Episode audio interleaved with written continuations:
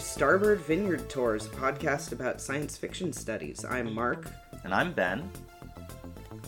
and uh, today um, we read uh, the essay collection To Write Like a Woman Essays in Feminism and Science Fiction by Joanna Russ. Um, although, to be a little more precise, although Ben and I both did read the entire book, um, we've uh, highlighted a handful of essays from it that uh, are what like we're really going to talk about on this episode. Yeah, Um, it's it's a pretty it's a wide-ranging collection. I think it's fair to say. Yeah, and many of these essays, although I would say all of them in some ways like reflect Russ's thinking in ways that also reflect her thinking about science fiction. Like none of it's truly irre- irrelevant, but much of it, much of the book is is not about science fiction. Yeah, I think so. that it's it's important to uh, I guess keep in mind this is a chronological connection covering a large sweep of her career rather than a collection all written, you know, at one time or towards a single book of essays, right? It's a it's a collection. Yeah, the book came out in 1995 and it includes work I think as early as like 1971. So, something like that, yeah. Yes, um, uh, we should... think the first one's 71 probably also worth mentioning that this book is out of print, um, although a number of the essays are available uh, for free online. Um, and, you know, as usual, we always encourage people to reach out to us if they need help finding readings. Um, Yep. but yeah, it is. It, you can find it used also if you want to buy a copy of the book. Um, Yeah. Um, is there anything else about the book as a whole that we want to touch on before delving into the first essay? um, can we maybe talk a little bit just about Joanna Russ? Oh yeah, of course, of course. Yeah, so um, she's like a very well known uh, feminist science fiction author and also critic, um, and also just uh, like feminist writer in general. Um, she uh, she uh, probably her most famous fiction work is The Female Man, um, which actually comes up in one of these essays. Yep. She's also she's a major figure in the new wave of science fiction. Uh, Yes. So she's a contemporary with uh, Delany and Le Guin uh, in terms of sort of getting started into the science fiction world. Uh, as we'll see in the essays, she's a interlocutor with Delany in serious ways, like pretty consistently. Yeah. Yeah. Um, and she did uh, she did pass away in 2011. So um, she's no longer she uh, I, and I think she had kind of um, uh, s- stopped writing as much. Most of her work uh, does seem to be from like the 70s, 80s, 90s. Yeah, my impression, and this is only a vague impression, this isn't a particular area of my expertise, my impression is that she had moved away from science fiction a bit towards uh, the end of her writing career as well, having taken part in, you know, this massively formative thing. Have we defined the new wave of science fiction on this podcast yet? Not really, no. Um, We I should probably at least do a little of that. yeah, I mean, you know what would be really great would be to read some sort of history. Yeah, no, we, should- we should do that at some point. Like that, I think that would be very useful. But for the present, I think the important thing Yeah. to sort of describe is that the new wave of science fiction is sort of a reaction to the the classic sort of golden age of science fiction in the, in the post World War II era is maybe a little bit strong. It's a number of new writers uh, emerging in the I want to say late '60s to '70s, obviously. Um, who uh, were interested in a number of different uh, themes and styles of science fiction. Uh, this and also were interested in fantasy. This is also a place where the two genres have a lot of crossover in a number of their authors. Uh, Michael Moorcock, actually, I think, is the one who coined the term new wave, but I'm not positive. And he was sort of a, as an editor of a um, magazine in uh, England, was a major figure in sort of creating this space for more intentionally literary or experimental science fiction and fantasy, more intentionally sort of, um, uh, I guess, um, less More less market driven might be a Um, fair way to say it as well. Yeah, yeah. Le- in in certain ways, less like pulpy. Um, yes, obviously they're coming. and- and- sorry, go ahead.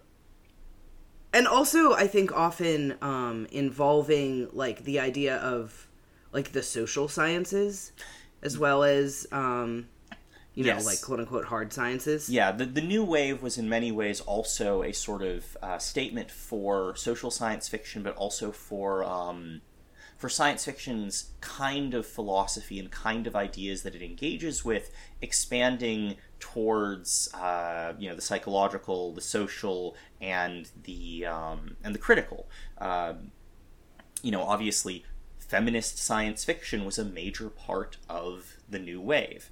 It was also very controversial at the time, and frankly, it still is. There are still people who are extremely grumpy about the new wave of science fiction, which is always a shock to me to discover because I quite like it. Yeah, yeah. Unfortunately, our our culture war does stretch back into the mid century.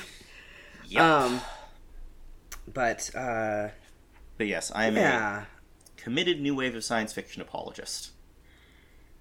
yeah. I don't think the weird thing is like on the one hand you do have like the bizarre reactionaries who are still mad about it, but on the other hand, like the new wave of science, the science fiction new wave, which we keep saying that way because there've been so many different artistic movements of different kinds called the new wave. Yeah, But yeah. On this podcast, we can probably just say that. I think people will know what we mean. That that's probably Um, fair. Yeah. But anyway, uh, you know, it is also uh like old enough to be my parent. Yeah. No, it's, Um, it's not. You know what I'm saying? it's not a new new wave. Yeah, and and like science fiction has gone in all kinds of different places, and whole subgenres have been invented since then. So I don't want people to think that uh, basically a bunch of people came up with some new ideas in the '70s, and then uh, we haven't innovated since then, because that's I- not true. I okay, I don't want to be super mean to science fiction as a whole because I love it dearly. But I will say that there are certain things that the new wave did that have not really been surpassed or that, that science fiction as a whole kind of backed away from in a number of ways. Uh, you know, after cyberpunk into the 90s and you can there's a ton of theories as to you know why a genre may go in a one direction or another or why something may catch on but um, I've definitely noticed that a lot of the really exciting recent science fiction. I'm going to use an example from like 10 years ago now because time mocks us all. But uh, Ancillary Justice. Really cool book, really interesting, did a number of interesting things, and also would absolutely not looked out of, have looked out of place in the new wave of science fiction in terms of the exciting things it was doing. And I think that's really yeah, no, I hear what you're saying. Like we It is. a lot of a lot of the coolest stuff happening recently in science fiction and science fiction and fantasy has often been very much echoes of or similar to key ideas in the new wave that didn't become as prominent as one might have hoped despite the fact that we had this coterie of just really fantastic authors trying really cool things. So in a lot of ways i'm hopeful that the new wave's coming back but it does still get real real props for being the new wave of science fiction maintaining that aura even until the present Yeah, no, I think that's true. Uh, should we, speaking of a, a kind of like optimism of artistic developments in the future, I think we should get into the first essay. We're gonna talk incredible about in depth. segue just a plus What? wow no that was just really good like genuinely Well, thank you. You set me up for it well. Um, not on purpose oh no no that, Um, that was all you yeah. So, Oh. um, this essay is, is the essay we're going to start with is called "What Can a Heroine Do?" or "Why Women Can't Write." Um, coming out swinging is- you might say Yeah, no, she's very powerful with her titles. Um, and it, it starts with also, th- this is something that will become very clear about Russ. She's got so much rhetorical flair, rhetorical almost too much. Yeah, like it. Yeah, no, she's. Uh, one of the later essays is all about how science fiction is didactic, and that's good. And she's taken that to heart. Yeah, no, it's true. So, um, yeah, the essay begins quite dramatically with like a list of basically one sentence plots. and they're all kind of uh, like the plots of particular pieces of famous literature or just like extremely sort of uh, famous archetypal plots that don't need to be cited to any particular book except she has swapped all the genders Yes. um, so you know the first one on the list two strong women battle for supremacy in the early west a young girl in minnesota finds her womanhood by killing a bear etc it goes yeah, on like yeah. that I think my favorite of these is number six, Alexandra the Great.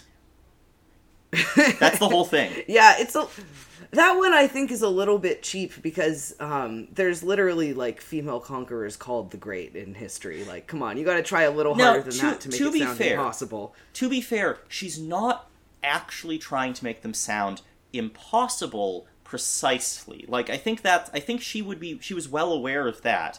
But the point is that the reader finds it odd, and I think that one's cheap because of the name swap making for that. I, I do, however, also think that one of the of these plots that we've got here, and that she's sort of pointing out the ways in which they're gendered, I feel like Alexandra the Great is one of the most successful swapped versions of these plots, looking back from 2023. Yeah, yeah.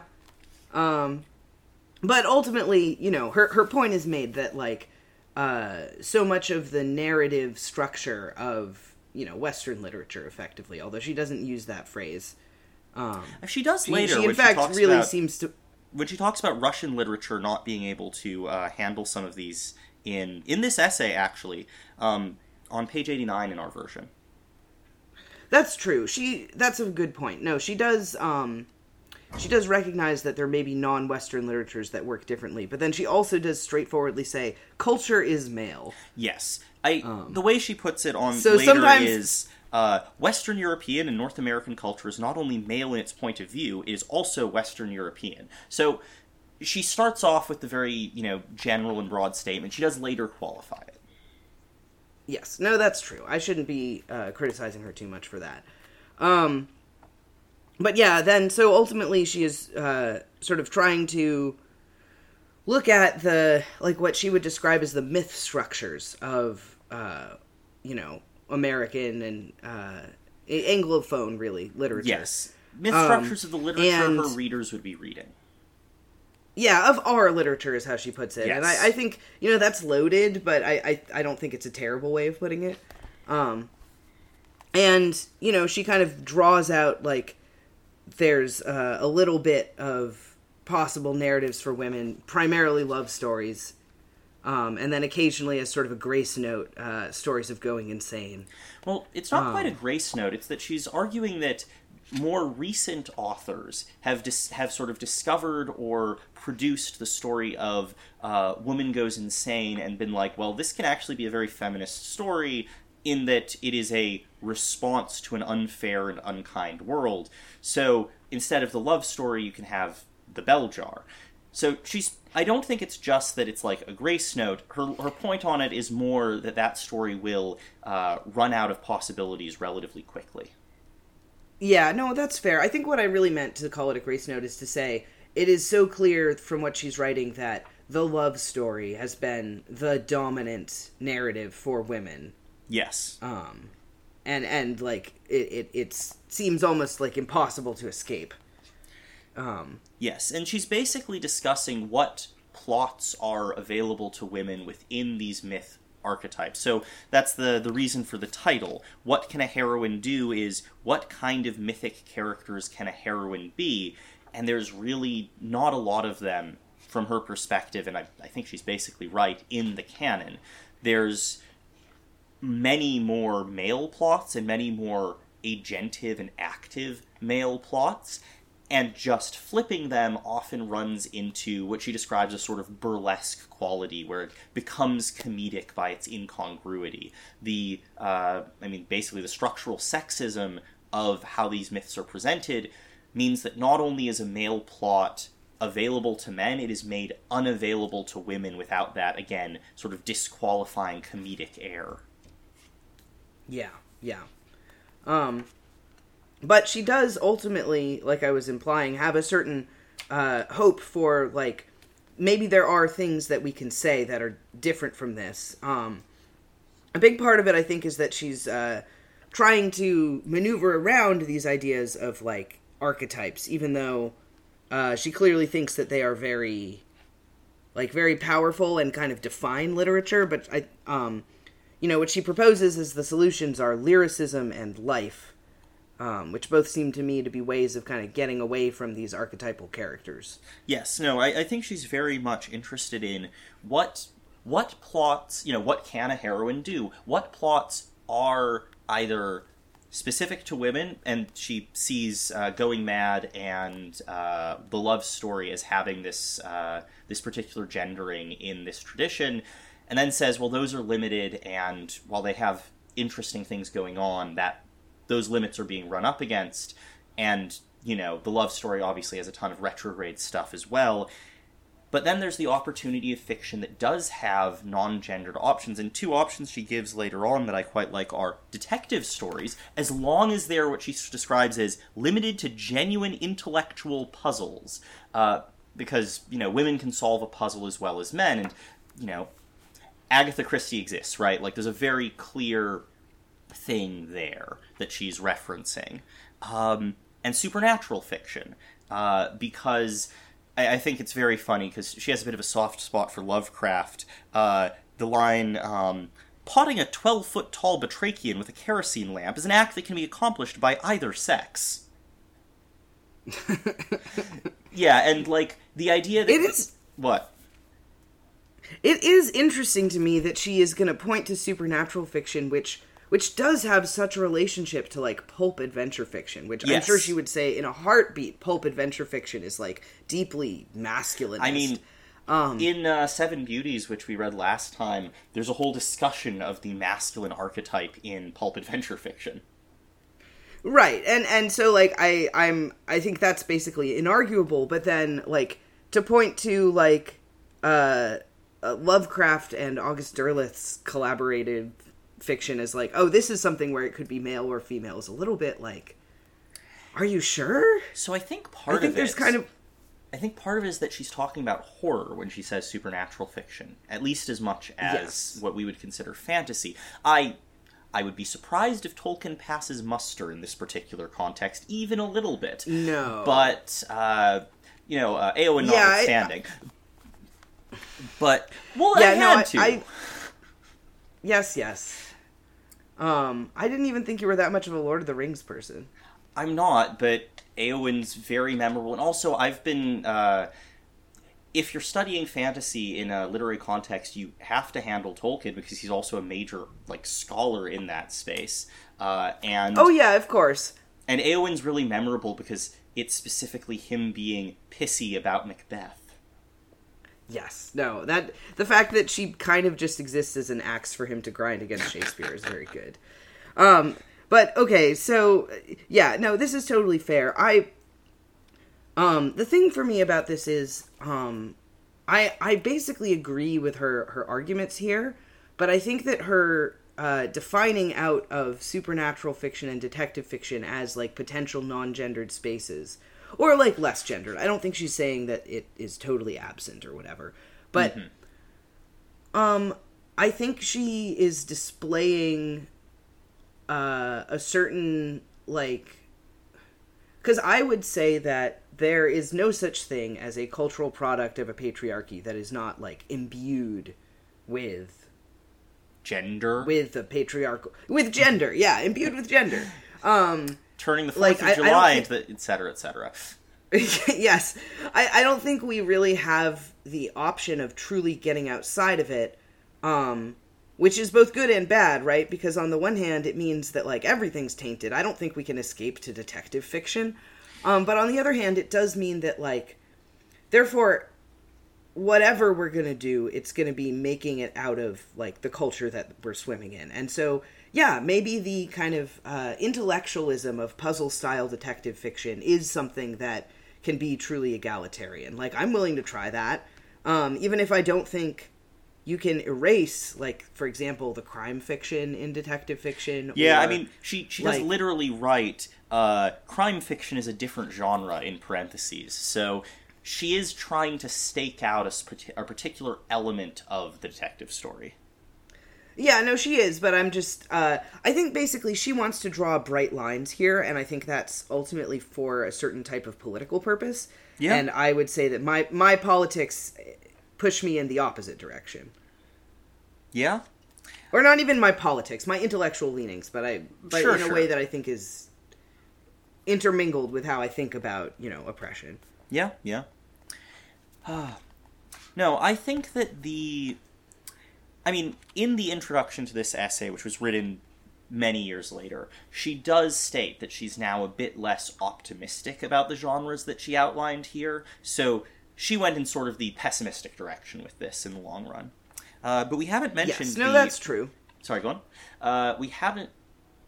Sorry, I turned myself around there. I said go on. I, I was gonna let you go, so it's fine.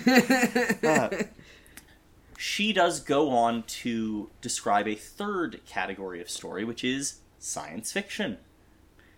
Yeah, and I think the reason that she's not just going, oh, detective fiction, supernatural fiction, and science fiction is that I think she sees detective fiction and supernatural fiction as kind of fundamentally having one narrative that she's got some hope for, whereas science fiction, she kind of outlines a number of different narratives that science fiction can have, which she also sees as like patterns from medieval literature. Yes, this Um. is. She's very taken, and this shows up in another essay as well, with a kind of throwaway comment made by Darko Suvin, a major uh, science, very major science fiction studies figure, um, who I think we mentioned in the last episode, who uh, apparently said at uh, like some co- conference or something that science fiction is medieval in certain ways, and she's clearly been turning that over in a number of these essays, um, and has claimed it for her own. Since I don't know if he went on to write a ton about it.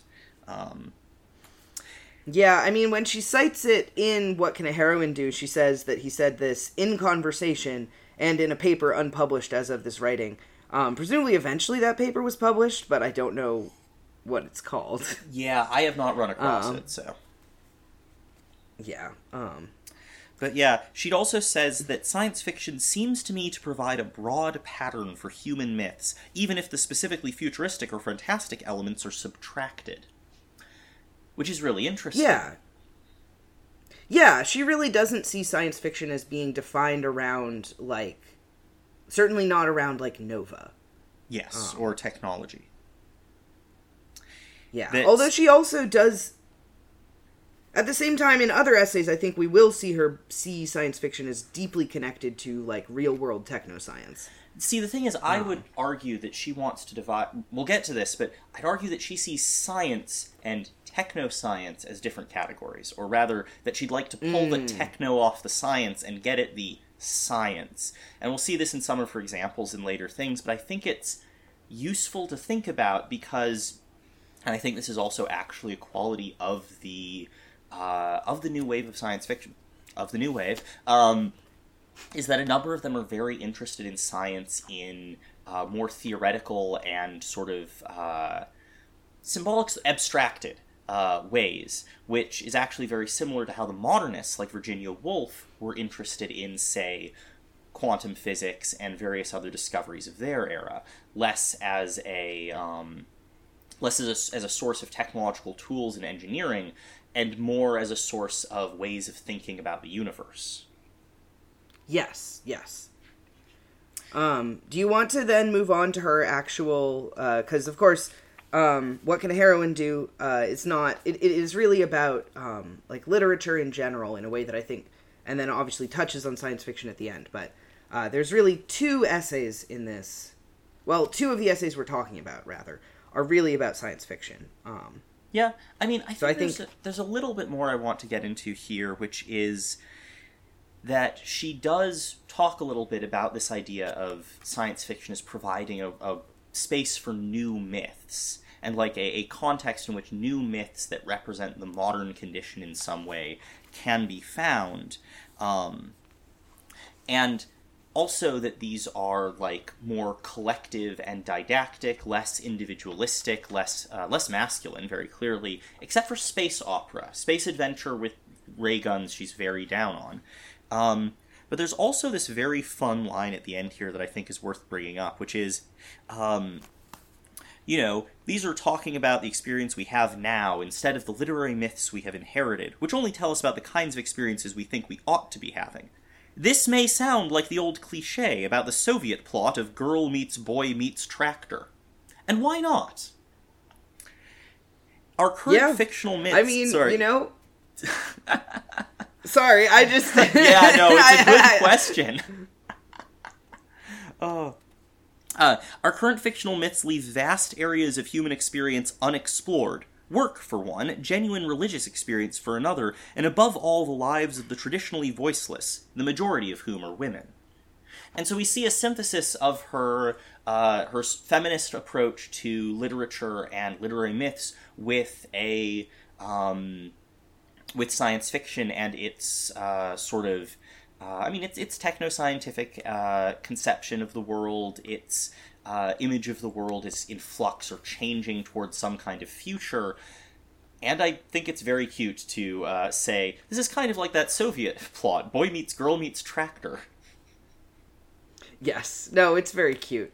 Um, I, I believe, by the way, that she always considered herself a socialist, but I don't think she was like a. Um, certainly, I don't think she was like a, a, a Marxist Leninist in the sense of like aligned with the Soviet Union in the 70s. I think we'd be able to tell from her writing if that was her. Yes, I, Perspective. I, I think that would show up a little more. I, I think she was more of an American socialist, but uh, the um, but in this case, she is saying, you know, sure, Soviet cinema. I think that's referencing Soviet cinema, but I'm not positive. But the idea that Soviet art works and uh, tends towards this sort of like uh, didactic social realism that's like we will produce a better life by industrializing and communism. And her response is, you know, that doesn't actually sound so bad as a kind of thing to write about. Yeah, yeah. She's she's very just like open to possibility at the end of this essay. Yeah. Uh, she also specifies that when she talks about the traditionally voiceless, she doesn't mean descriptions of their lives. She wants fictional myths growing out of their lives and told by themselves for themselves. And again, while I don't think that's like quite the precise moment of discourse in science fiction publishing, that was like the last 10 years in a lot of ways. That was a major thing that was being pushed for. Again, these are ideas that show up in the new wave and have more recently had a very wide impact on science fiction publishing. Yeah, she is basically defining hashtag own voices there. You're totally right. Yeah. Um, I mean, let's say uh, Avant la lettre, which I probably pronounced wrong, and you know this is like a throwaway line in an essay from 1971. But again, I do think that one of the things really interesting about the new wave is how much of its experimental elements have much more recently started to catch on in the larger mainstream. Yeah.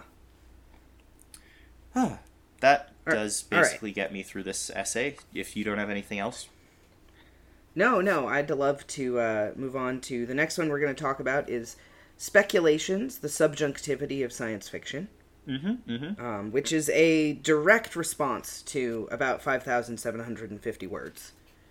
Um, she she quotes uh, a big chunk of it Yep. right yep. at the beginning of her essay.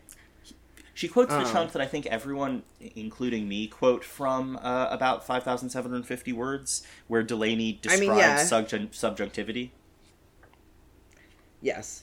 Um, and what she's doing in this, uh, fundamentally, I think, is trying to um, describe science fiction in response to what Delany says, um, and in contrast to what she sees as a lot of like academic uh, perspectives on what science fiction is that are really insufficient. Yeah, this is Um, this is something that actually shows up a lot again in the new wave, but I would say since then and before then as well, where there's a common claim by science fiction readers and theorists that standard academic reading practices and analytical practices for talking about literature cannot respond to science fiction correctly.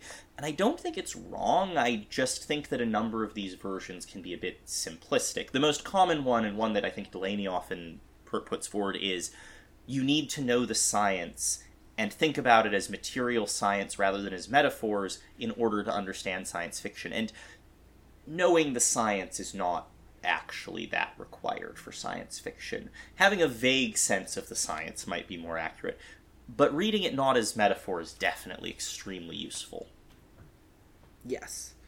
Um, and you know, I, I would say ultimately the the conclusion she comes to, her description of what science fiction is, is that it is this kind of uh, constant uh, polyphonic, um, like, uh, creation of multiple levels of subjectivity that the reader kind of moves between, um, and in this way, uh, this this sort of uh, way in which it can't be simplified down to one particular perspective on, like, Possibility. is this is this possible? Yeah, um, she compares that to postmodern literature.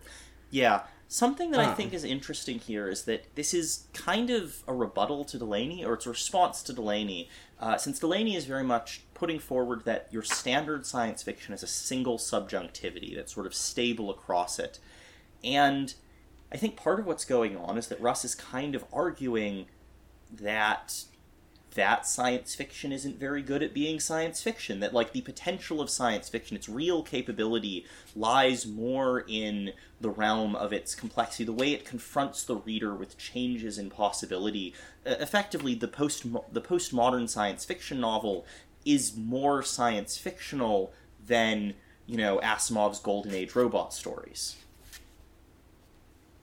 Yes. Yeah, I think she basically says that. Um and uh y- you know, I do think that she ultimately it's only really space opera that she uh sort of sections out um although I guess not in No, that's that's in This the essay previous essay. Yeah, I Yeah, yeah, there's nothing about space opera here, sorry.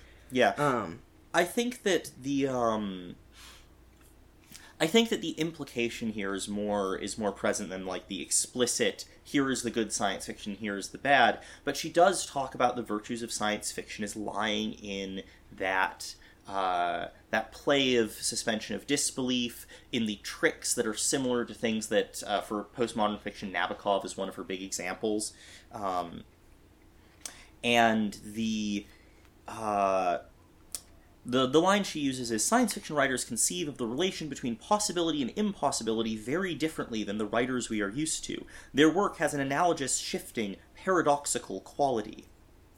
And I think that shifting and Yes. paradoxical quality is not something that your average, you know, Heinlein or Asimov reader would necessarily consider to be present in those stories. Yeah, no, it's true. Um and uh the the the interesting thing here about this um this claim about the the com- inherent complexity of science fiction is that um this is something which I I think it is interesting. Like this is a place where you really have to draw the connections between essays because this at first I think really seems to sit oddly with her idea of first of all with her idea of like literature as myths and archetypes in general Mm-hmm. um but then also uh her comparison of her, her sense that science fiction is didactic her comparison of it with medieval literature um you know uh medieval literature is is kind of the opposite of or, or rather it like in didacticism right didacticism implies a certain kind of simplicity but then science fiction is both uh like constantly shifting and didactic and that's a very interesting and complex sort of beast that she's created at this point It is, but she does try to square this circle towards the end. She says, um, uh, you know, in, in part five of this essay, uh, in any fiction, a sequence of words may be simultaneously a real person, a character, a mood, a structural element, a figure, as in a painted landscape, and an allegorical or political or social idea, for example, part of an abstract didactic statement. Modern fiction is Yes. obviously so. In modern fiction, she means what we call postmodern fiction, Nabokov, etc. Um, we've been using postmodern a bit loosely, which is, I think, reasonable. But uh, and that simultaneity means that you have these shiftings of levels, despite the fact that the text is not itself particularly complex. In fact, she explicitly says much of Lolita, much of Pale Fire, all of Genet's novels are actually simpler than they appear to be.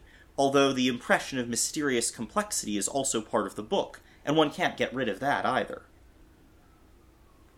Yes. Yeah, no, absolutely. And I this is a little bit of a uh, I think this is a controversial take to be like, yeah, these novels are are simpler than they appear. Yes.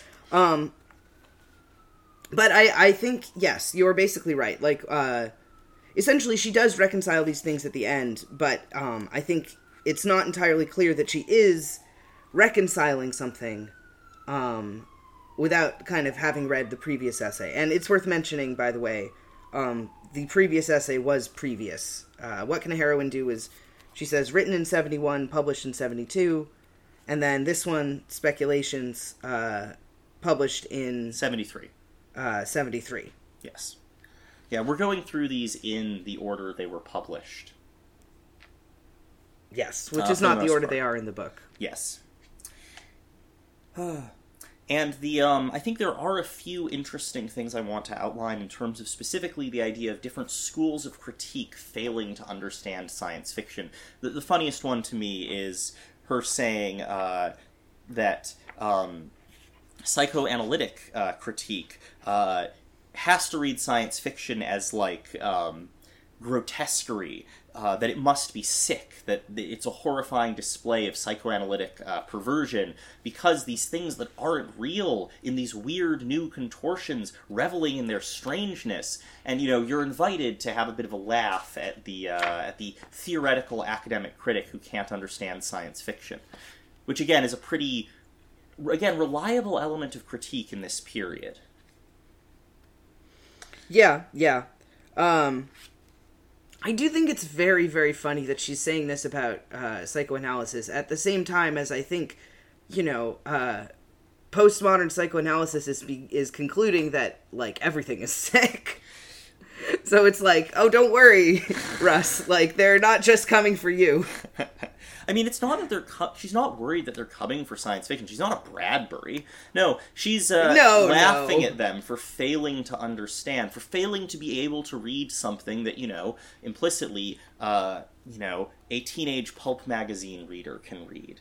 And I think that that's Yes. kind of the the reason I'm a little bit skeptical or try to restrain myself from going, haha, yeah, critics who aren't in science fiction studies can't read science fiction. Because, first of all, it's like, yeah, yeah, I mean, yes, there, there's specialized skills for, for doing this, there's specialized things that science fiction readers develop. That's true of any genre. But there's also a certain element in here of superiority of the sense of like oh these academics they don't have the the first clue what's going on here they just can't handle this and i think russ has a bit of an axe to grind on that point Yeah, and like when I say, you know, they're they're they're coming for you or whatever, like obviously, yeah, no, she's not like afraid. Um but I do think there's a certain sense of like anxiety about the fact that reading methods that she thinks do not work on science fiction seem to be increasingly dominant in the academy. yeah i mean now to be fair i don't think it's i think that all of the reading methods that have ever been dominant in the academy are being perceived as uh, insufficient to the task. I don't think that the newer psychoanalytical ones are actually different from like i mean the new critics get a lot of her scorn or like the, the allegorical reading and so on. Those all fail as well.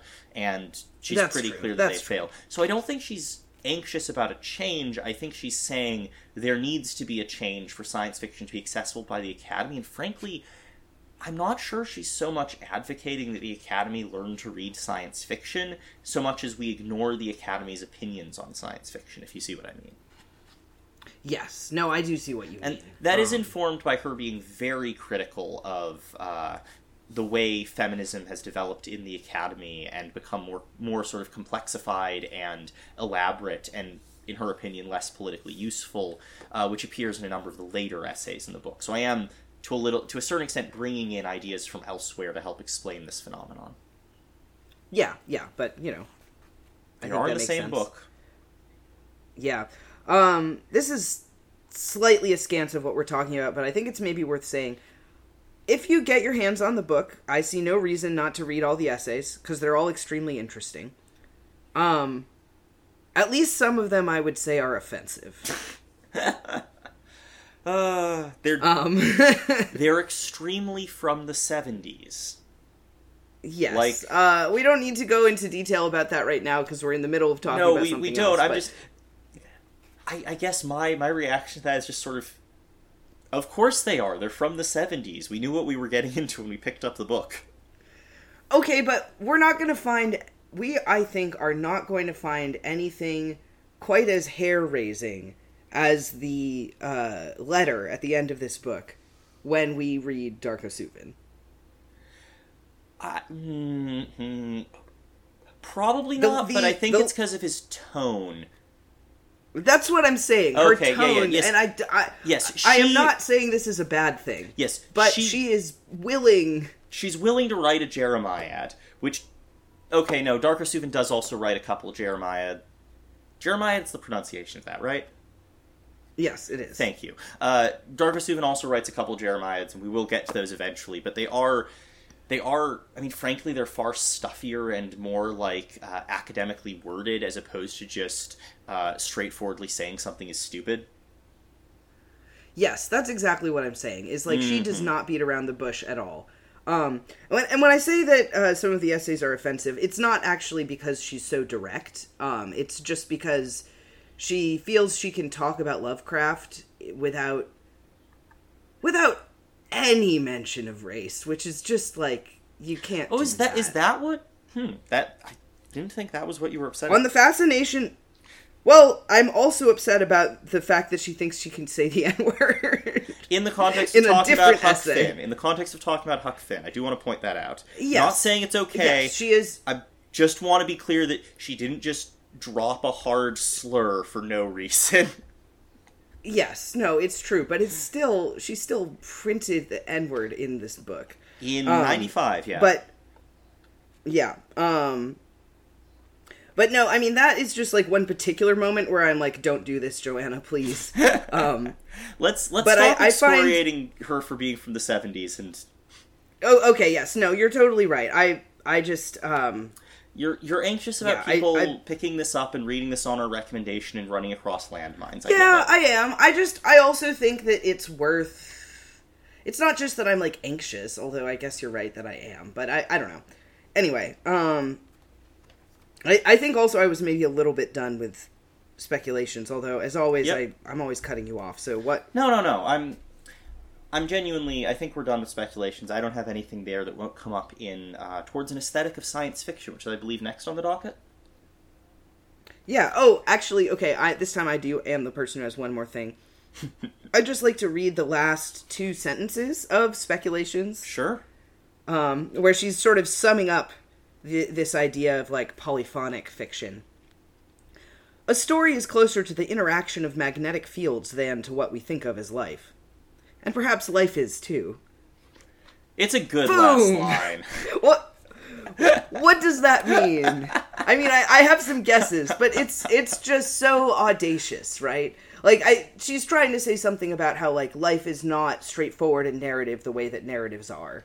Um, but the idea that life is closer to a magnetic field than what we think it is is just so I mean, Uh. that's also an extremely science fiction dork way of uh, talking about things where it's like, well, maybe fundamental forces and like the magnetic fields that are interacting even now inside your brain are actually like vital and important and important part of life.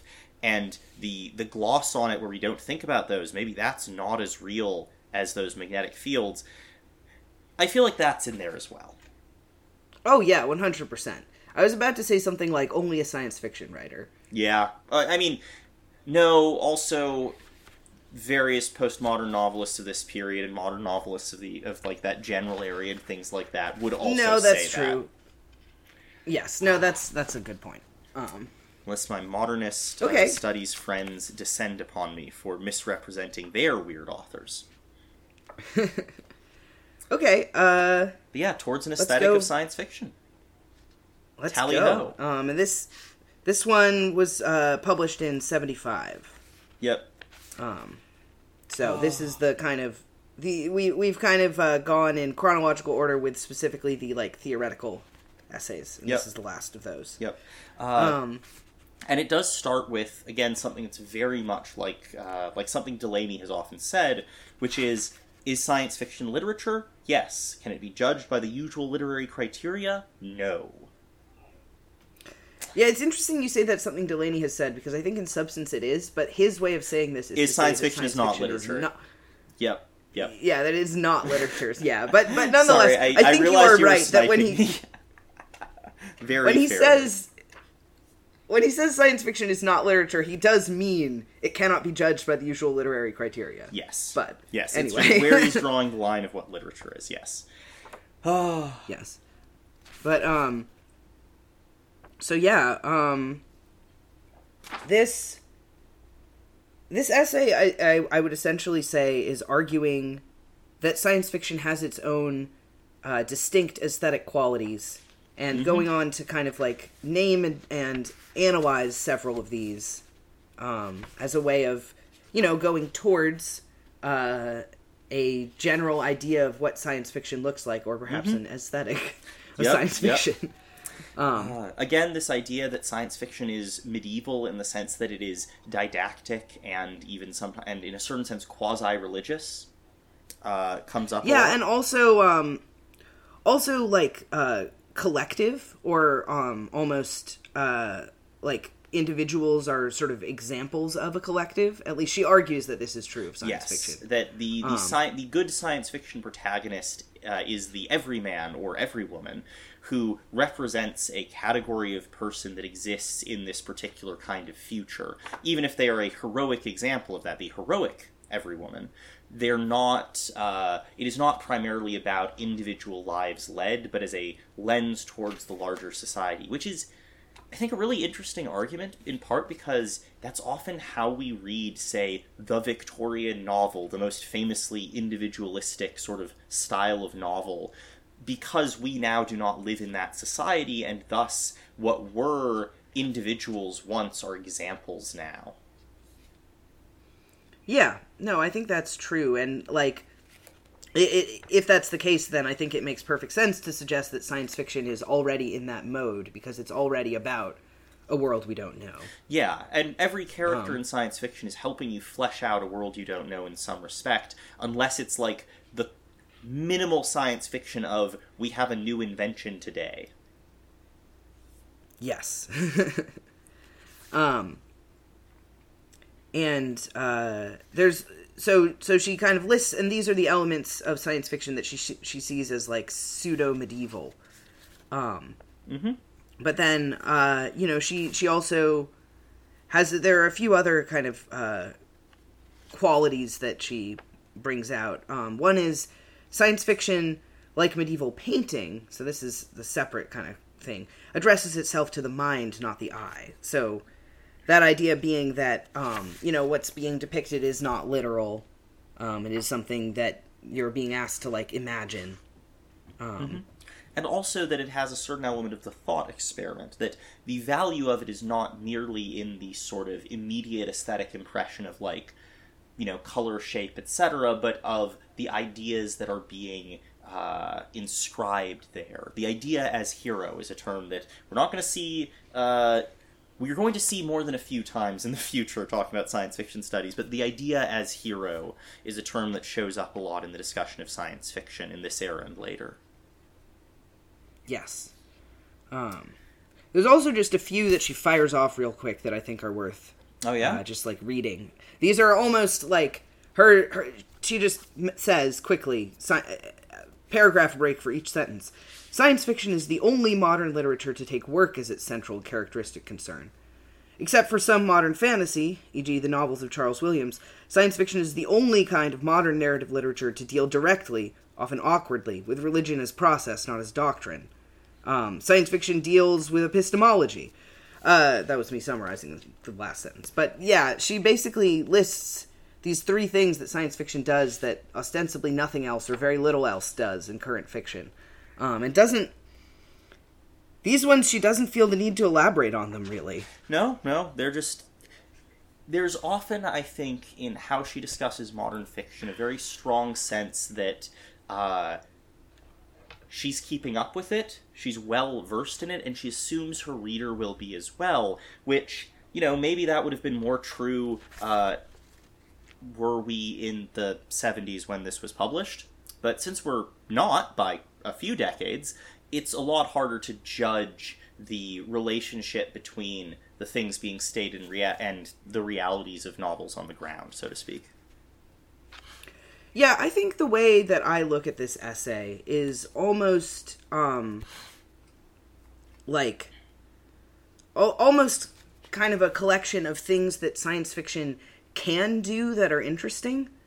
Um because I I just don't believe her when she says that it's the only modern literature to take work as its central characteristic concern. First of all, because I don't think it's the only literature for that to be the case. Like there are social realist novels. Um but then also that I don't believe that's true of all science fiction. However, I find it very plausible, and I'd love, I, I wish she'd explored it at more length. The idea that science fiction has like a distinctive relationship to work, um, yeah. which I think makes a certain amount of sense. Although in my head, I would route that through like the idea of technology and what that has to do with work. Oh, and but she wouldn't approve. No, she kind of rejects the idea of like any like uh, critical analysis of technology. She Well- doesn't like that idea. To That- be fair to her, she doesn't mean a critical analysis of individual technologies. What she means is the category No. of technology and like technology studies she thinks is vacuous. Yes, and this is the subject basically of the third essay in the volume, SF and Technology as Mystification, which, despite the title, does not really talk about SF that much. Not much, no. It's um, you can sort of see the implications, but it is mostly talking about. Uh, I mean, it's mostly criticizing academics for getting. Uh, for doing technology studies when, in her opinion, the thing they're actually talking about that alienates and shuffles society, et cetera, et cetera, of which technology is merely one sort of uh, one frame of avoiding talking about it, is capitalism. Yes. Yeah, that's that's basically that essay. Yeah. also, there's a no. There is an extended diatribe about how Star Wars is bad science fiction. So it does talk about science fiction a bunch. Yes, oh, that's true. She's got. Yeah. Oh my god. Um, she hates Star Wars and she likes Star Trek. She Which is like. she tolerates Star Trek. Like tolerates. Yeah, that's a bet. the the introduction even says that she she thinks TNG is uh, less deserves less plaudits for its attempts to be progressive than the original series because against the background of the 90s it's so uh, so much less so even the faltering steps of the original series were in a context that gets a lot more credit from her so she is very critical of Star Trek No, that's true. You can't just say that she likes Star Trek. But Although she really one does get like the impression. and one does get the impression that she could sit down and watch a Star Trek episode and have a good time. Oh, yeah, One gets no. the impression that she likes watching Star Trek. Yes, we get the impression she is a fan of Star Trek in some sense, and frankly, we get the impression that she tried to enjoy Star Wars and thought bits of it were cool, but the overall uh, effect of it was to make her deeply unhappy. Yes. Uh, but in any case, I do want to get back to this essay where I think part of the way that she talks about it sort of connecting to work, which I think is implicit, is when she talks about what criticism of science fiction will have to look like. Um, and I don't think she's wrong. This is what some criticism of science fiction looks like, but I do think that it's taking a lot of science fiction sort of self valorization of the period very straightforwardly. So it's things like it will perforce employ an aesthetic in which the elegance, rigorousness, and systematic coherence of explicit ideas is of great importance. It will therefore appear to stray into all sorts of extra literary fields metaphysics, politics, philosophy, physics, biology, psychology, topology, mathematics, history, and so on. The relations of foreground and background that we are so used to after a century and a half of realism will not obtain. Instead, they may be reversed. The idea being that effective criticism of science fiction will not talk about the characters and their actions and their personalities and their believability, but the like technical believability of the setting. The like the degree to which scientific ideas and historical uh, and analogies and philosophical concepts are being constructed into the setting. And frankly i think there is a lot of science fiction criticism that tries to do this and most of it is basically just arguing over whether or not the hovercrafts would work Yeah, like I don't think that this is what she means at No, all. it's but not. What you just described does make me think of like you know, uh, fucking plot hole analysis, right? Yeah, the Um, plot hole analysis being the really bad version of it, but I'm also thinking of like there are science fiction fans who approach a science fiction work in terms of what are the nova at work in this and how well supported are they and how much basically how much cheating had to be done to make this game playable. This is an element of the ludic science fiction in uh, Csicsery-Ronay where um, or where Wells was quoted talking about how the game is to bend the rules only in ways that the reader won't notice to make exciting things possible. And then the reader's game is to try and catch where the rules were bent or accept that this has been done well and like the illusion has been maintained. And that's that kind of criticism, that kind of readerly approach where the focus is on whether the sciences have been done well, technically aligns with elements of what Russ is talking about here. But where Russ sees this as like, you know, this grand scope intellectual journey towards a better understanding of the universe or towards a deeper and more interesting relationship with science fiction, it often becomes a flattening kind of game instead. Yeah. Yeah. Yeah. And I think to give her a little bit of credit, when she says criticism of science fiction, she describes what criticism of science fiction should look like. But she does then go on to do it. Yes, I'm not And, uh, saying that We're gonna I'm not saying we're gonna this- talk about two essays where she basically does her Yes. theory in action. And I I think it's uh like essentially the fact that some of what she predicts makes us think of things we really dislike. Uh, I don't want that to get buried in the fact that like we're about to see her actually do what she set Oh, yeah, no, do. no, no. It doesn't look like that at all. I my point is not that I think that Russ is falling down here. My point is merely that I think she has a lot of optimism for a uniquely science fictional mode of criticism that has abandoned a lot of traditional literary criticism for its own nuanced scientific approach and she has a very she has very much the idealistic version of this whereas i think that that abandonment of what i'm just going to straightforwardly call like classic critical humanities classic humanism leads actually to other places as well. It does not necessarily involve picking up a class consciousness, a, uh, a feminist critique along the way. You can do it without that, unfortunately.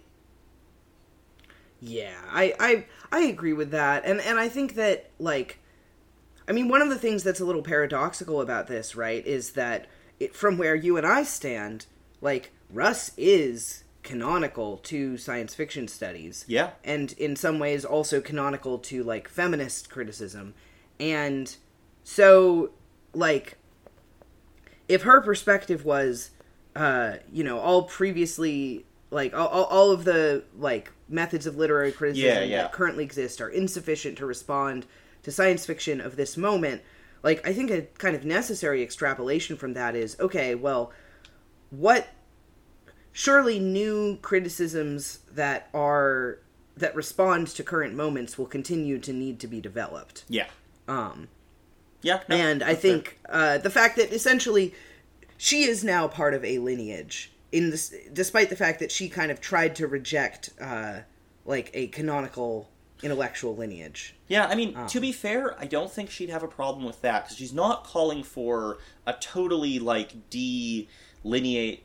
I don't delineate is not the word I was looking for there. She's not calling for a total, uh, I guess, deracination of individual critics into totally autonomous beings. She is calling for new traditions of criticism. So, in a certain sense, you can just say Yes. she succeeded. Those exist. Science fiction studies is one, and that fight was just completely won by the idea that you do need a specific science fiction studies in the fact that we now have academics doing it. And I think that Yes, would no, be that's true. Yes, um, but I think at the same time she might also see that as a type of co-optation because Oh, g- given her essay at the end of this book, yes, 100% she would. yes. So you know, you win some, you lose some. I guess. I was literally going to say that exact phrase. uh, okay, I do Um, want to quote okay, her let's- one more thing in there that I think is really good. yeah. which is Please. um Traditionally human concerns will be absent. Protagonists may be all but unrecognizable as such. What in other fiction would be marvelous will here be merely accurate or plain. What in other fiction would be ordinary or mundane will here be astonishing, complex, wonderful. Parentheses. For example, allusions to the death of God will be trivial jokes, while metaphors involving the differences between telephone switchboards and radio stations will be poignantly tragic. Stories ostensibly about persons will really be about topology. Erotics will be intracranial, mechanical, literally, and moving. And that's the place where I'm like, you had highly experimental goals for science fiction, and not a lot of that exists. Yeah, I do think not in every particular, but I do think the female man is kind of like this. No, I mean, Um, so this is what I was going to say is she's describing some of the really interesting works of the new wave here. yes. Yeah. Yeah, no, in a lot of ways I I honestly when I think of the new wave of science fiction, Russ is like the person who jumps to the forefront for me uh, in terms of like intensely experimental fiction, intensely science fictional, and uh, you know, just sort of a definitional figure of the era.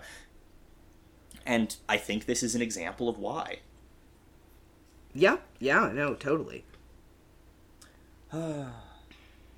Also, I will say, she does say some beginnings have been made in outlining aesthetics of science fiction, particularly in the work of Lem and Suvin, and I think that, uh, you know, Metamorphoses of Science Fiction was either published or on its way to publication uh, when she wrote this, so yes. Just look, it's it effectively started science fiction studies as a, or it kickstarted the development of a science fiction studies academic space, a field. Uh, so, yes, she is correct about who's uh, currently doing that, and that she is part of a movement that is doing that. Yeah. No, I think that's true. Da, da, da, da. And yeah, I do also think that uh, her sort of concern that she puts forward at the end here, which is if the literary critics misperceive or misconceive their material, the results will be to discourage readers, discourage science fiction writers uh, who are as serious about their work as any other writers, destroy the academic importance of the subject itself, and thus impoverish the whole realm of literature, of which science fiction is a new but a vigorous and growing province. And I think we can fairly say that didn't happen. Yeah, no, I think that's true. I mean, I think that she here overestimates the effect of literary critics on the reading public. I, I mean, you- you're not Um. wrong. You- you're just not wrong. uh, I- sorry. no, no, it, like Um, no, it, it's fair. Um, and like you know, I feel the same way. I think that the idea that literary critics producing kind of thoughtless ways of thrusting science fiction into their fields, I am also irritated by this when it happens. I also feel the need to push back against it, but I think my position is basically those critiques don't tend to become how people think about works of science fiction unless they're actually really clever in some other way. They tend to just sort of slide out of visibility. The main effect is that um, literary critics who don't do science fiction tend to not touch science fiction at all, except uh, um, via like fan studies or something like that, which is a whole different approach to literary analysis, anyways. yeah, yeah.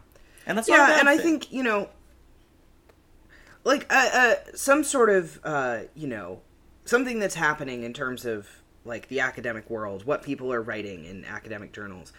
That doesn't have to directly influence like readers and publishers Oh yeah, no, to matter. yeah, You know, yeah. um, Yeah, no, I think that's true. I'm trying to find anything else in this essay. It's a dense little essay. that's true. It's not that long, but it's got a lot going on. Yep, yep. Uh, I don't think I'm finding anything else immediately. Um, I do note that her examples are often drawn from Delany or Le Guin. Uh, there is definitely a sense in uh, Russ's writing here of like the new wave as a historical moment and movement that she is also responding to, which I think is really cool. Like that is honestly one of the things I'd recommend these essays for is looking at which authors she thinks of as important in the moment and representative of science fiction in the past and present is a really useful uh, perspective.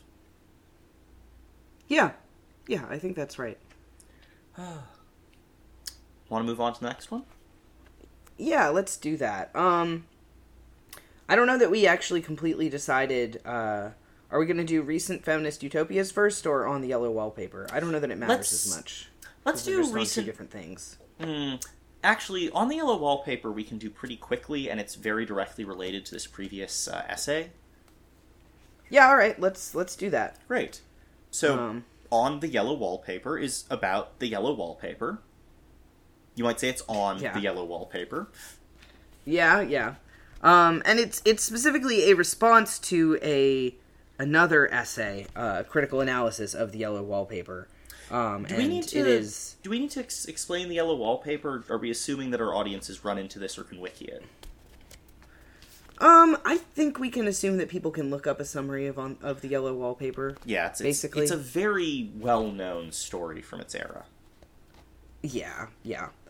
Um and I mean what she's basically doing here is uh I mean, so her fundamental argument is that the analysis in this other essay is impoverished um, because the writer does not appear to have any familiarity with the genre structure of a ghost story Yes. um, and is attempting to take everything like very literally in a real sense of realism, and that is not what's happening in the story. it's it is an example of a literary critic who does not have a backing in the genre in question. In this case, uh, the ghost story, and, or who is unwilling to perceive that this is a genre story because it is considered a very important literary story, and is therefore, in their deeper explications of the structure of the story, just missing some really big and obvious things. I think an example that really stood out to me is the room in which the protagonist of the yellow wallpaper is confined has sections of the wallpaper that have been picked at and odd markings on furniture and even has some like metal loops and bolts in the walls. And the ghost story reader, on hearing that a disused room in the top of a big old house has like signs of confine previous confinement in it, will quickly assume that someone was stuck there and now their spirit is haunting it. That this is this was like a uh, effectively a prison cell for someone for some reason, and that directly relates to the themes and ideas of the story. Whereas if you insist on seeing it as, oh, this must have been a nursery or a bedroom or the kind of normal rooms that exist in normal literature rather than the like weird gothic spaces of a ghost story, you're missing this huge opening clue. yeah, yeah. That is basically her big argument here. Yeah. Um, and more generally that the the ghost story version has a lot more to say in terms of its like feminist feminist claims than the strictly realist version would. Yes, and and that is kind of ultimately her motivation, as she lays out in the last like paragraph, that um, essentially she feels that this, and I, I believe she's responding to a psychoanalytic Yeah.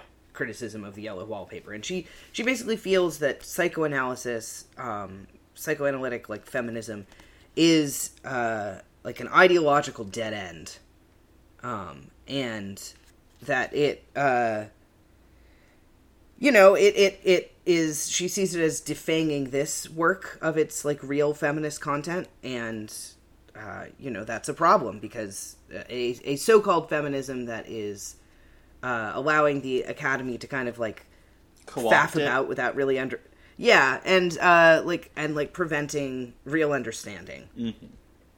um that's that's her uh concern about this essay she's replying to Yes. Uh, also, part of it is that she thinks that the essay is trying too hard to actually either diagnose or criticize the undiagnosability of the uh, madness that overtakes the protagonist. Um, that the psychoanalytic tradition is like, all right, so where are these symptoms coming from? And she's like, well, they're coming from ghost possession stories because this is the kind of thing that happens in a ghost story. And when you understand that genre connection, you realize you shouldn't be trying to say, well, why is she specifically crawling about on all fours? Is that a result of, um, you know, is that like meant to be infantile? And she argues, well, no, if you look, there's a number of ghost stories where someone possessed acts in a bestial manner by crawling about on all fours. And that and that creeping has a very I mean it's much creepier than infantile. It has a very different meaning. And creeping, creeping, creeping is like a phrase from the yellow wallpaper. It shows up often. There's this this image of the creeping woman. And it's creepy. It's it's it's gothic. it's very powerful. Um, but if you but the psychoanalytic version seemed, from her perspective, to by make by infantilizing that by trying to understand it as a real symptom of a psychological disorder that you could like you know diagnose it reduced the effect of the story massively it took away its inherent horror and its uh, its statement effectively and made it into a different kind of story Yeah, yeah, and and this also I think kind of leads links to um, one of her criticisms here is uh, that she feels psychoanalysis has a kind of like uh, like pseudo scientific objectivity to it that she thinks is false. mm-hmm. Um, which you know that's an interesting perspective on psychoanalysis as a whole but but i do think that it sounds like what she's responding to here this like attempt to diagnose a fictional character is a kind of uh, projection of like the hard sciences into literary criticism that doesn't necessarily make sense Yeah, yeah. Um. and so it's a direct example of the kind of uh, claims she's making in the previous essays, and so I think it was it's it's a very clean example of that kind of criticism and how she uses it to intervene in uh, feminist literary discussion, basically. yeah Yeah. Uh, do you want to discuss our other kind of example of how she Yeah. applies her thought absolutely. I just need to find it in the book. so this is Sorry, one this is going to be the last uh, the last essay we talk about is recent feminist utopias um, which is kind of a, a survey of you know at the time of writing um, which i think the time of writing for this essay is what 1981 or at Mhm. least time of publication um, so so recent as of 1981 um, Yep. And it's looking Uh, back over a number the- of books. yes several uh, like i think Eight? something like eight Yeah, or eight. I think it's eight. Many, uh, including her. we can work, count. We know how to count. Man. Well, anyhow, um, Uh, yeah, she discusses a total of eleven different works, all published in the 70s mhm. Um, and uh, fundamentally, her analysis is about like comparing the um, comparing the narratives and also like the societies, the settings, um, the sort of the types of things that happen, the types of people that exist in the novels. She's talking about them on a very high level, um, not just novels. Some of them are short stories, um, and uh, essentially like trying to trace um, what you could call like new myth patterns in the way that she talks about them in the other essays. Yeah. The the thing is, hmm. I don't know if she's presenting them as like pr- creating new myths exactly, uh, but she's very interested in the mythic structures of the recent feminist utopia. I think the thing that I found really interesting is that she sort of talks about how these are relatively uh, governmentless, um, not explicitly anarchist, except in the case of Le Guin's The Dispossessed, but uh, that there's sort of family structures in the place of governments, that these are often sort of separatist or women only uh, societies.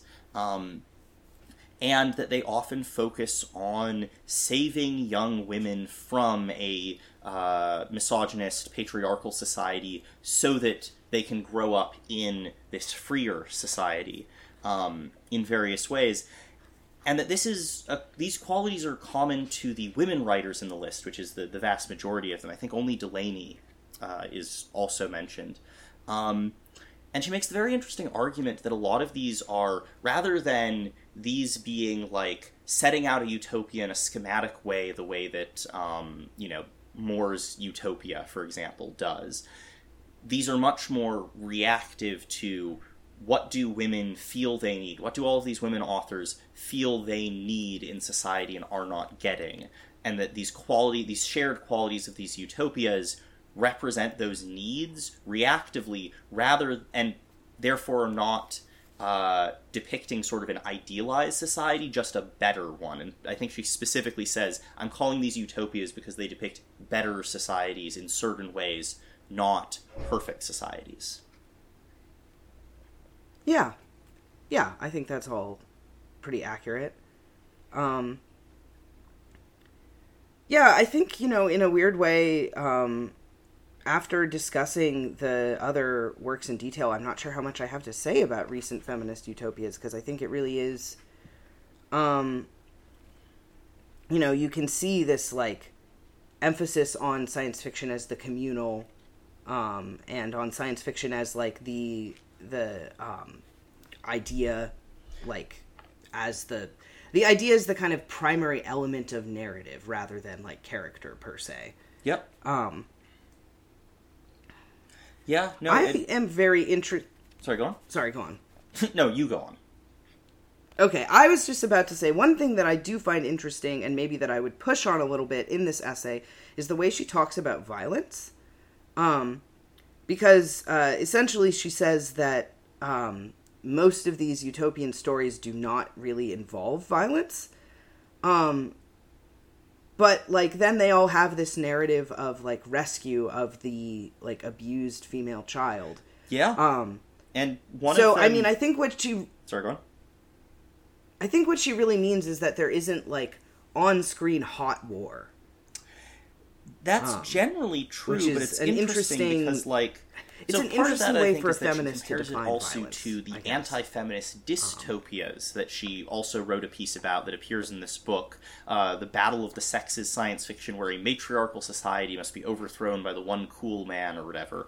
But uh, that that article is just such a poison pen letter. It's like just intense. Uh, she's not having it, is what I'd say. Um, and she does some real some real interesting psychoanalytics actually uh, to talk about uh, phallic symbols in those ones.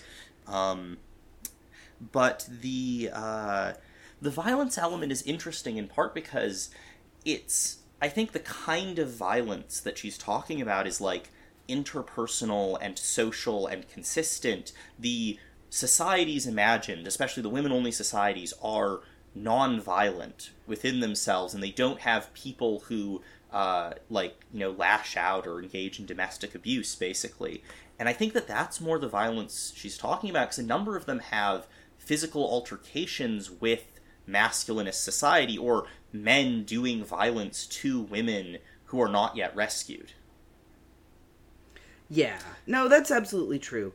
But then I think also like if her claim is well these sort of all female societies are themselves nonviolent, well, I think that is typical of utopia in general, you know? Like I think you could say that there's a critique of many utopias to be made where it's like wh- what is the violence that this depends on? But there is an idea that within the society they're nonviolent, you know? yeah yeah I think that's pretty common. I mean, yes, I don't think they d- distinguish from the classic Utopia a ton in that respect, but I do think that like in terms of identifying the like social needs that these utopias express, pointing out that like one of them that I thought was really interesting was mobility is a big part of it. Women in these societies move around more or less freely. Uh, in fact, they often um, the central governing sort of role is to assign jobs and find job openings where people want them, which is both a sort of vague science fictional socialism that you see a lot in stuff, but also, from her perspective, speaks to a desire for mobility. The idea that uh, women have to be careful about where they move and go in society. There is a threat of violence that shapes their decisions on how they can move around physically, like literally move around physically, and that the freedom of movement that appears in these stories is reflective of that restriction. Yeah, I I think that's right. Like I think her her fundamental argument about like why these particular qualities in these utopias are produced and like what types of you know social needs they reflect, I think that is like really spot on. Yeah. Um, and it leads to a really interesting paragraph um, which compares Delany's Triton to the other books. She she says that Delany's like one of the only male feminists to ever exist in this essay. Um, she's she's pretty blunt about that. Uh, but she does say that comparison of Triton with the other books is instructive. It seems to me that, for better or worse, the one male author in the group is writing from an implicit level of freedom that allows him to turn his attention, subtly but persistently, away from many of the questions that occupy the other writers. And part of the point of this is that Triton, the, soci- the genderless society Delany represents, is a class society. It has a number of the structures of political, uh, I mean, basically political coercion and oppression that are absent from the women only societies of the other works, in part because, I mean, effectively the argument is Delany has a bit more freedom not to just imagine a place where people can exist, but rather, well, how could a genderless society be not ideal as well? Things like that. Yeah, I think that's true. Um, so uh, this is a place where you and I differed because I take this as a bit, uh, as a criticism of Delany, really. Um, a sort of sense of like, well, you don't have to think about these things that are actually very fundamental and like should be confronted in this fiction. I You know? I mean, I think that it's a. I don't think it's a criticism, in part because there's not. It's not that she's identifying a trend of authors failing to recognize this stuff.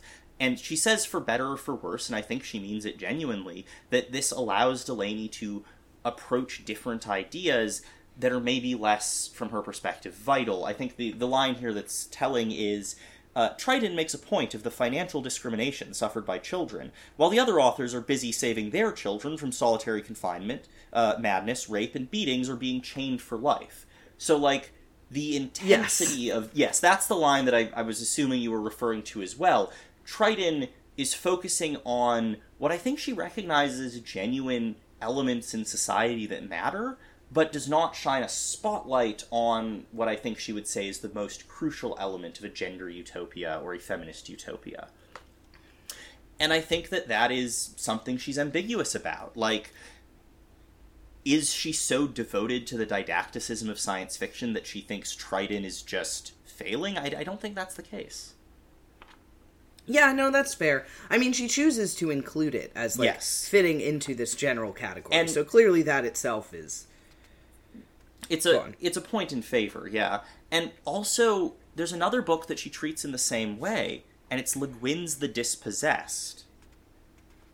Yes. because the dispossessed is far more concerned with class than with gender and she is willing to say that she thinks Le Guin is you know sort of reproduces a certain amount of heteronormativity because of you know Le Guin's own person but she does also say that she thinks the intention is very clearly not that but Le Guin is less focused on a feminist utopia though she is a feminist than on a in you know an anarchist classless utopia in its depi- in the depiction of Anarres in the novel and I think that's really interesting that Delany and Le Guin are both, to some extent, uh, sort of separated out as not doing the same kind of thing as these other feminist utopias, even though they are recognized as feminists writing utopias. I did not do this research before this, but it would be very interesting to look up how many of the authors to whom she refers are lesbians and how many are not. Um, You know, that is an interesting question. Uh, she does uh, say, she does like uh, discuss how there are six works in which the only sexuality portrayed is matter of factly lesbian, as she puts it. Also, she always capitalized le- capitalizes lesbian, and I find that charming. she doesn't always. There are No? other essays where she doesn't, but Oh, yes, but, but in this I, one, I definitely yes. No, it's. I agree with you. It's it's charming. Um, I'm I'm generally in favor if a person is like, hey. This oppressed group that I belong to, I am going to capitalize it. My broad opinion on that is like, cool. Yeah, no, I'm Go ahead. I'm certainly not complaining. Uh, I'll be honest. That makes a lot. That makes as much sense as my my assumption, which was uh, that it's because Lesbos is an island in Greece, and she's very Oh! like literary. that could That could totally be it. It's a proper well. I would 100% believe that. Yeah, no, I would. Uh. I now that you've said that, I'm like, oh wow, I bet that's it as well. What I'm saying is that I think Russ would find the uh, the use of sapphic endearing. Potentially, although I No, she I don't she's a know. prickly uh, person. as the well. problem, yeah, you're now asking me to consider what. uh You're asking me on some level to consider what Joanna Russ would think about bisexual lesbians, and that's a terrifying prospect. Oh yeah, let's let's. I I can't even begin to comment on this area, so I'm going to move on. yeah. Uh, I need to finish the female man. The problem is that I she there's a bit in her essay where she talks about like a male reviewer referred to the female man as like a very violent book and like a, a scream of rage and she was like I don't know what you're talking about. There's like two scenes of violence in this book.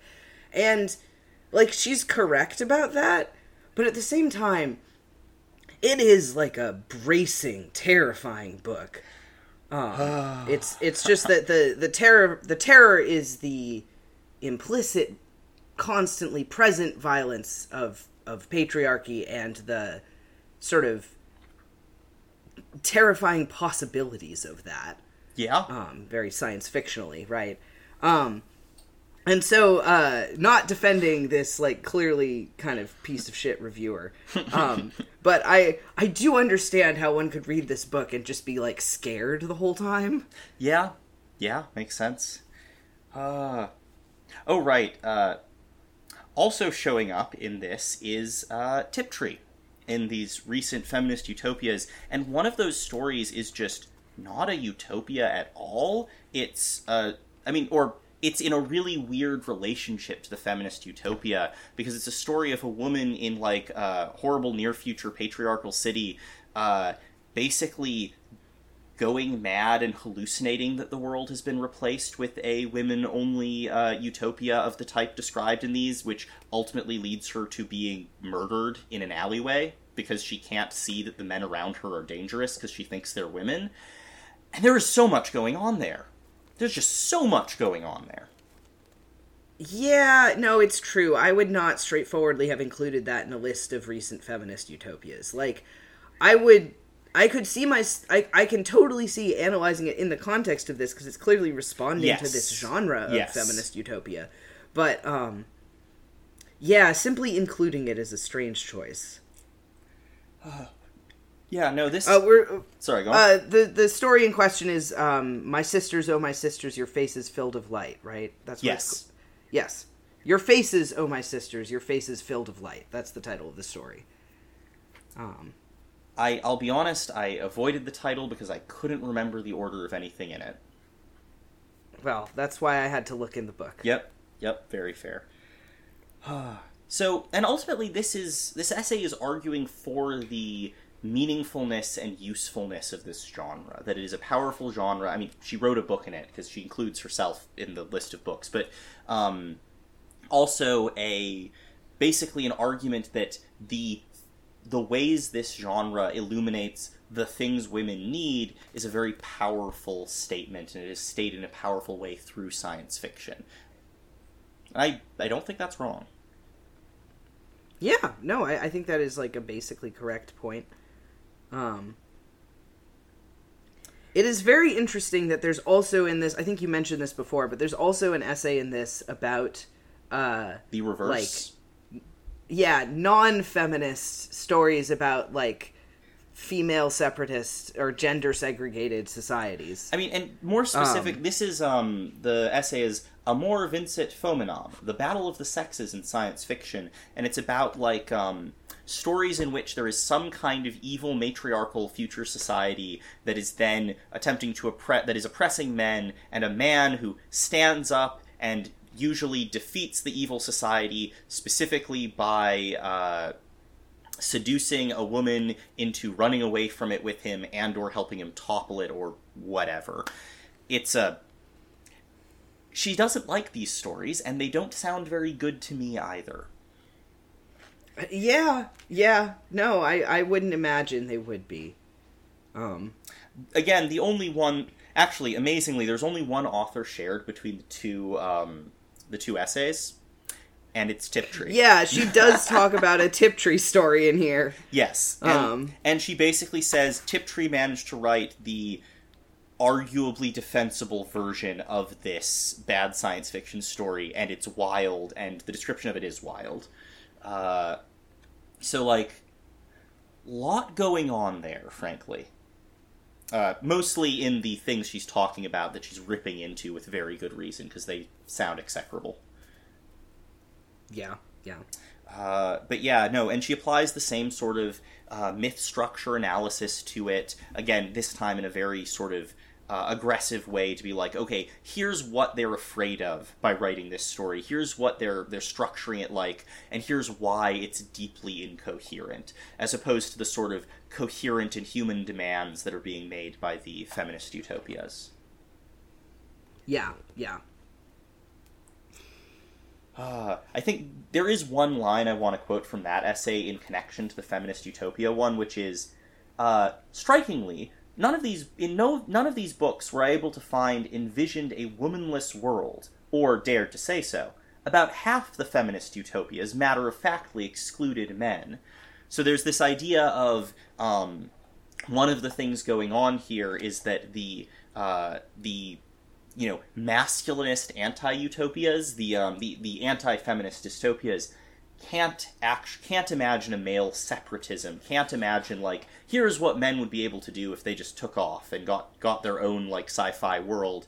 And instead, all of them are based on trying to bring women back into the control or circle of uh, patriarchal men, into their quote unquote natural or essential places. Which I think is a really meaningful analytical point about the difference between these genres that points to a really big and important feminist point. Yeah, no, she's she's definitely correct about that. Um God. Also, Now if I'm you want to hear about a about the bunch of real sep- weird stories, yeah. Sorry? Just if you want to hear about a bunch of real weird stories, that uh, that anti-feminist dystopia essay details a bunch of them. Yes, yes it does. Sorry, but you were saying? Oh, um yeah, I was just about to say that now I'm thinking about the there is a male separatist society and the female man and it's bonkers. I mean, I imagine Um. she set out to do that. Yes, no, yeah, like clearly. yeah. Um, Um, but yeah, do we want to briefly, since we've got some time, go over some of the other essays just very much in brief? Like, what else is in here that we think is at least interesting for referencing? Uh, yeah, yeah, sure. Um, I mean, let's see. Uh, going through these, I mean, so SF and technology is mystification. We basically touched on that, Uh, I think. Yeah, yeah, it has this huge central metaphor of like addiction and or diabetes that I think is very strange. Yeah, Um, the... she's, she wants Yeah. Yeah. Um she really wants to talk about like about essentially like popular like uh popular culture, you know, maybe even like junk culture. Um Yes. as opposed to more, you know, cerebral science fiction. Um but she decides to use the metaphor of addiction for it and I, I just don't even think it fits the point she's trying to make very well. As addition to being in addition to being kind of offensive. I mean, my comment on this is that this is a classic science fiction writer's mistake of thinking that a technical, chemical, uh, like biochemical metaphor will make things more comprehensible. Like, that engaging with Yes. this highly technical scientific discourse, it's actually going to make your point stronger and smarter and better because you can point to a physical process that you understand in depth and I think it really takes away from it. yes. Yes, I think that's a good way of putting it. Like the the core Um okay, so we the core metaphor, to be clear, is uh, something like Star Wars provides an excess of like uh, enjoyment and intensity and like the feeling of ah this is something worthwhile, but doesn't deliver the actual nutrients and meaningful stuff, and that this also creates a taste for the like uh, the hyper um, energetic but not actually valuable science fiction or whatever over the actual conversation. So effectively, she's saying that like discussing technology is dessert, but you should really be eating your vegetables, which is discussing capitalism. Yeah, yeah, that is more or less what she's saying. I, I see, like, and you can hear in what Ben was just saying that there is this like central metaphor of like eating too much sugar Yeah. and that making you sick, and it just I don't know. It's very um, blaming people for their illness kind of thing. I don't like it. Yeah, it's Um, it's it is not an apt metaphor, and it produces some real weird implications. Also, I just don't believe that watching Star Wars rots your brain. Um, I mean, I hope not. Yeah, For my it sake. fucking better not. well, for everyone's sake, really. Yeah, that's at fair. this point. But, um, but uh, yeah. So then there's we'd already talked about Amor Vincit Foeminam on the fascination of horror stories, including Lovecraft's. I just, I I said this before. I just think it's irresponsible to talk about Lovecraft in this really like glowing way. Like Yeah. she she loves Lovecraft, and she is talking about how like She's I talking mean- about how cool cosmic horror is. We've all read this essay in a billion forms. Yes, uh, like yeah, it's it's not very original, and it, I just don't think you should talk about Lovecraft that way. That's all. Um, uh, chapter six is another like tearing a thing to pieces, but it's um, it's called "A Boy and His Dog: The Final Solution," which uh, she's talking about a, a movie that uh, does sound Bad. disturbing and misogynist. Oh, yeah, yeah, no, so this terrible is- movie. This is a famous. The, the story it's based on, Harlan Ellison's A Boy and His Dog, is like a famous uh, science fiction work that has um, gotten a lot of reactions, I'll put it that way.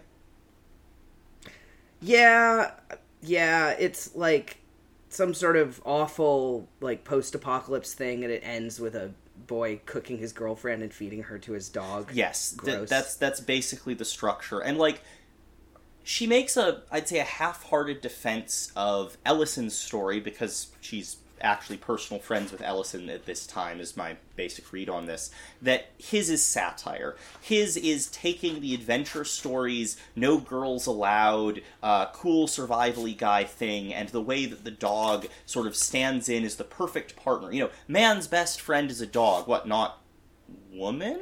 Uh, and taking that to a science fictional extreme that yeah ends with cannibalism murder and like in general literally i chose my psychic dog who who's just like my constant buddy over another human companion and there's an argument for it but much like there's an argument that the cold equations is doing something interesting while also being the cold equations about it a boy and his dog cannot actually really get past the fact that it is gleefully feeding a woman to a dog in a post-apocalyptic wasteland yeah, yeah. I, I just, oh, I don't care for it. Yeah, Um, no, I mean, yes. This is also the one where um, one of the footnotes includes the phrase uh, Samuel Delany is one of the few male feminists I know who truly deserves the name, and he is a first rate theoretical critic. So, you know, it's. It's Yeah. really nice to see that connection, but also uh, the fact that Ellison shows up and gets like mildly like justified, and then one of the footnotes says uh, very clearly that uh, when Delany is referenced that he is a male feminist, and no such claim was made about Ellison is um, telling. Yeah, yeah. Ah, so yeah, that's Uh, we already did- that one. Um, so we did What Can Heroine Do? Somebody's trying to kill me, and I think it's my husband, the modern Gothic. Uh, This is an interesting essay to read, honestly, because it is about a literary genre that mostly doesn't exist anymore. yes, I mean, it it's it's it, it, it does though. exist a little, but yes. Um, so you know, the modern Gothic is a kind of a like predecessor to the modern romance novel, um, and obviously grew out of like the 19th century Gothic, but is not the same thing as. Yeah, Um, it's very much defined by books that want to be Rebecca. Yeah, but also like it, these are these are part of the paperback revolution. Yeah. So these are you know books that are being sold at the grocery store um, to like a huge swath of the American population, or rather, really to a huge swath of like American women. Yes. Um, And that's a large part of her interest uh, here is that she's taking a critical feminist eye to a genre that is written mostly by women, mostly for women, in a modern context, and so exists alongside all of like I mean all of her writing at this time. Yeah. Yeah, and she goes through and like uh, lists out all the kind of um, mythic archetypal figures in this.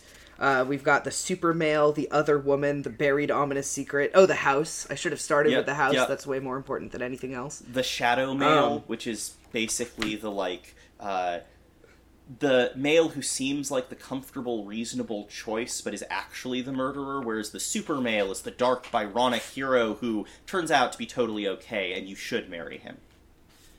Although not always. Sometimes he is just evil. There's at least some of these stories where he's just Not- a bad guy, and that's Not many. Like the super male is almost always, she points out, actually fine.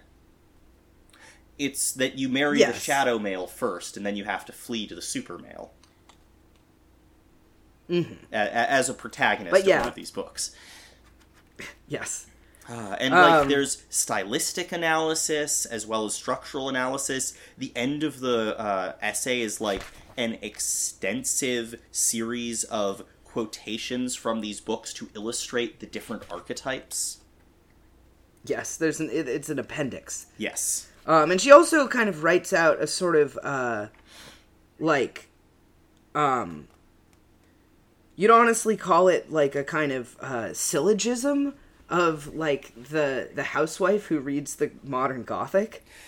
Um, Yeah. like there's a there's a list of the qualities that this figure um, appreciates in in the fantastic world of the Gothic. Um, and then she translates it into kind of like the things that suck about this woman's life that are reasons that she wants to read the Gothic. yeah. Um, Yeah. Uh, I think one of the things that's really interesting that ties this directly to uh, what can a heroine do, and in fact, she references what can a heroine do, is that these are stories with a female lead, with a heroine. But they're not a traditional love story because they're much more about the like dark doings around the woman, the, the gothic elements.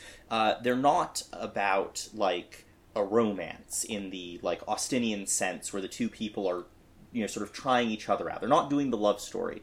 So while they may be inspired by Jane Eyre, they're not Jane Eyre, and they're not uh, a woman going mad or they're not a detective story. They're not any of these other archetypes. And she ultimately argues that the modern Gothic is a story of a heroine who doesn't do anything, that she's a totally passive figure, and thus all of the forms of the modern Gothic are things that a passive heroine can take part in without having to act. yes, yes, Uh, That- and- that is that. Yep. And like as adventure stories with a passive protagonist, they're sort of inherently paradoxical, which I think is a really cool analysis. I, I really recommend this story, even though it's not really about science fiction, even a little. Did I say Yes. story? I meant essay. You did say story. yeah. Uh, Um. Then there's um. Uh, to write like a woman: transformations of identity in the work of Willa Cather. Uh, this also not even slightly about science fiction because Willa Cather, not science fiction. uh, Um, it is kind of. It's arguing that she was a closeted lesbian, um, and like that you can tell this through her work, I believe. Well, I think, um, I mean, what it's arguing. I feel like Willa Cather is one of those historical figures where she like spent her life with women, but we Oh, refuse to admit she's a lesbian. Like, yeah, yeah, so closeted only in a technical and historic like sense, right? yes, I I believe this is the case. I really don't know very much about Willa Cather. I'll be honest, she is a writer I know entirely through this essay. So, from my Well, perspective, she's very um, clearly a lesbian. uh, yes, she's she is she is certainly like I I don't remember the details of this, but what I can tell you is she's it's it's not one of those things this is based on relationships she had with women in her life that people are saying might be lesbian. yes. Um Uh, but so it's it's an analysis of her works through a certain lens that's like the relationships in her works make sense if you think about them through uh, a lesbian mode of desire rather than her male protagonists who are interested in women acting like men in patriarchy. Like there's a lot of stuff about a lack of entitlement in how they act that speaks to them being basically veiled inserts of a lesbian hero rather than a um, you know a man. Lesbian heroine, Yeah. I guess, in uh, Russ's terms. Yes. Yep. And I think Yeah. there's only two essays left. Yeah, so there's um the one on Mary Wollstonecraft Shelley, which was an introduction to a collection of Shelley's work, which is uh Contentious among critical. us.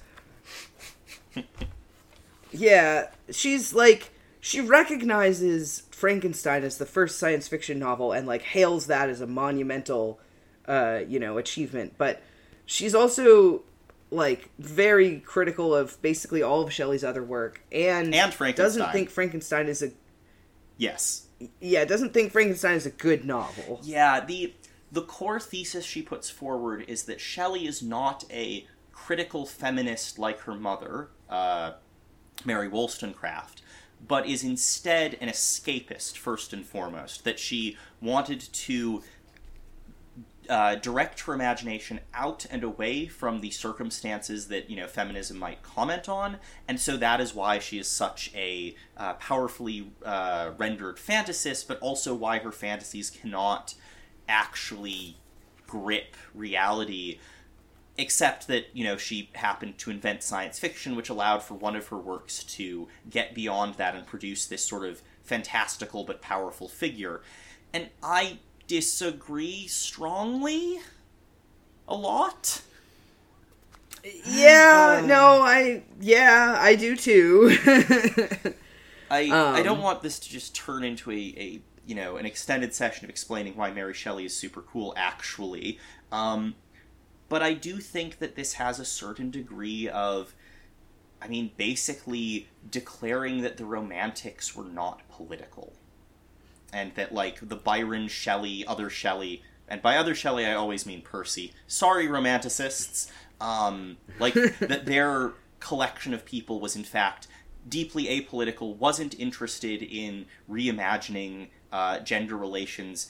Whereas I think it's fair to say that they did try a number of these things. They weren't great at it because they were a bunch of rich people in the early, or uh, the bunch of the children of rich people, I think is more technically accurate, in the early 1800s uh, writing poetry. But, like, you know, there's a whole thing in um, Frankenstein just very, very briefly, there's a whole thing about the justice system being broken and the fact that people, uh, even murderers, are products of their society and that the forces around them create crime and that we shouldn't be treating people as subhuman for being criminals.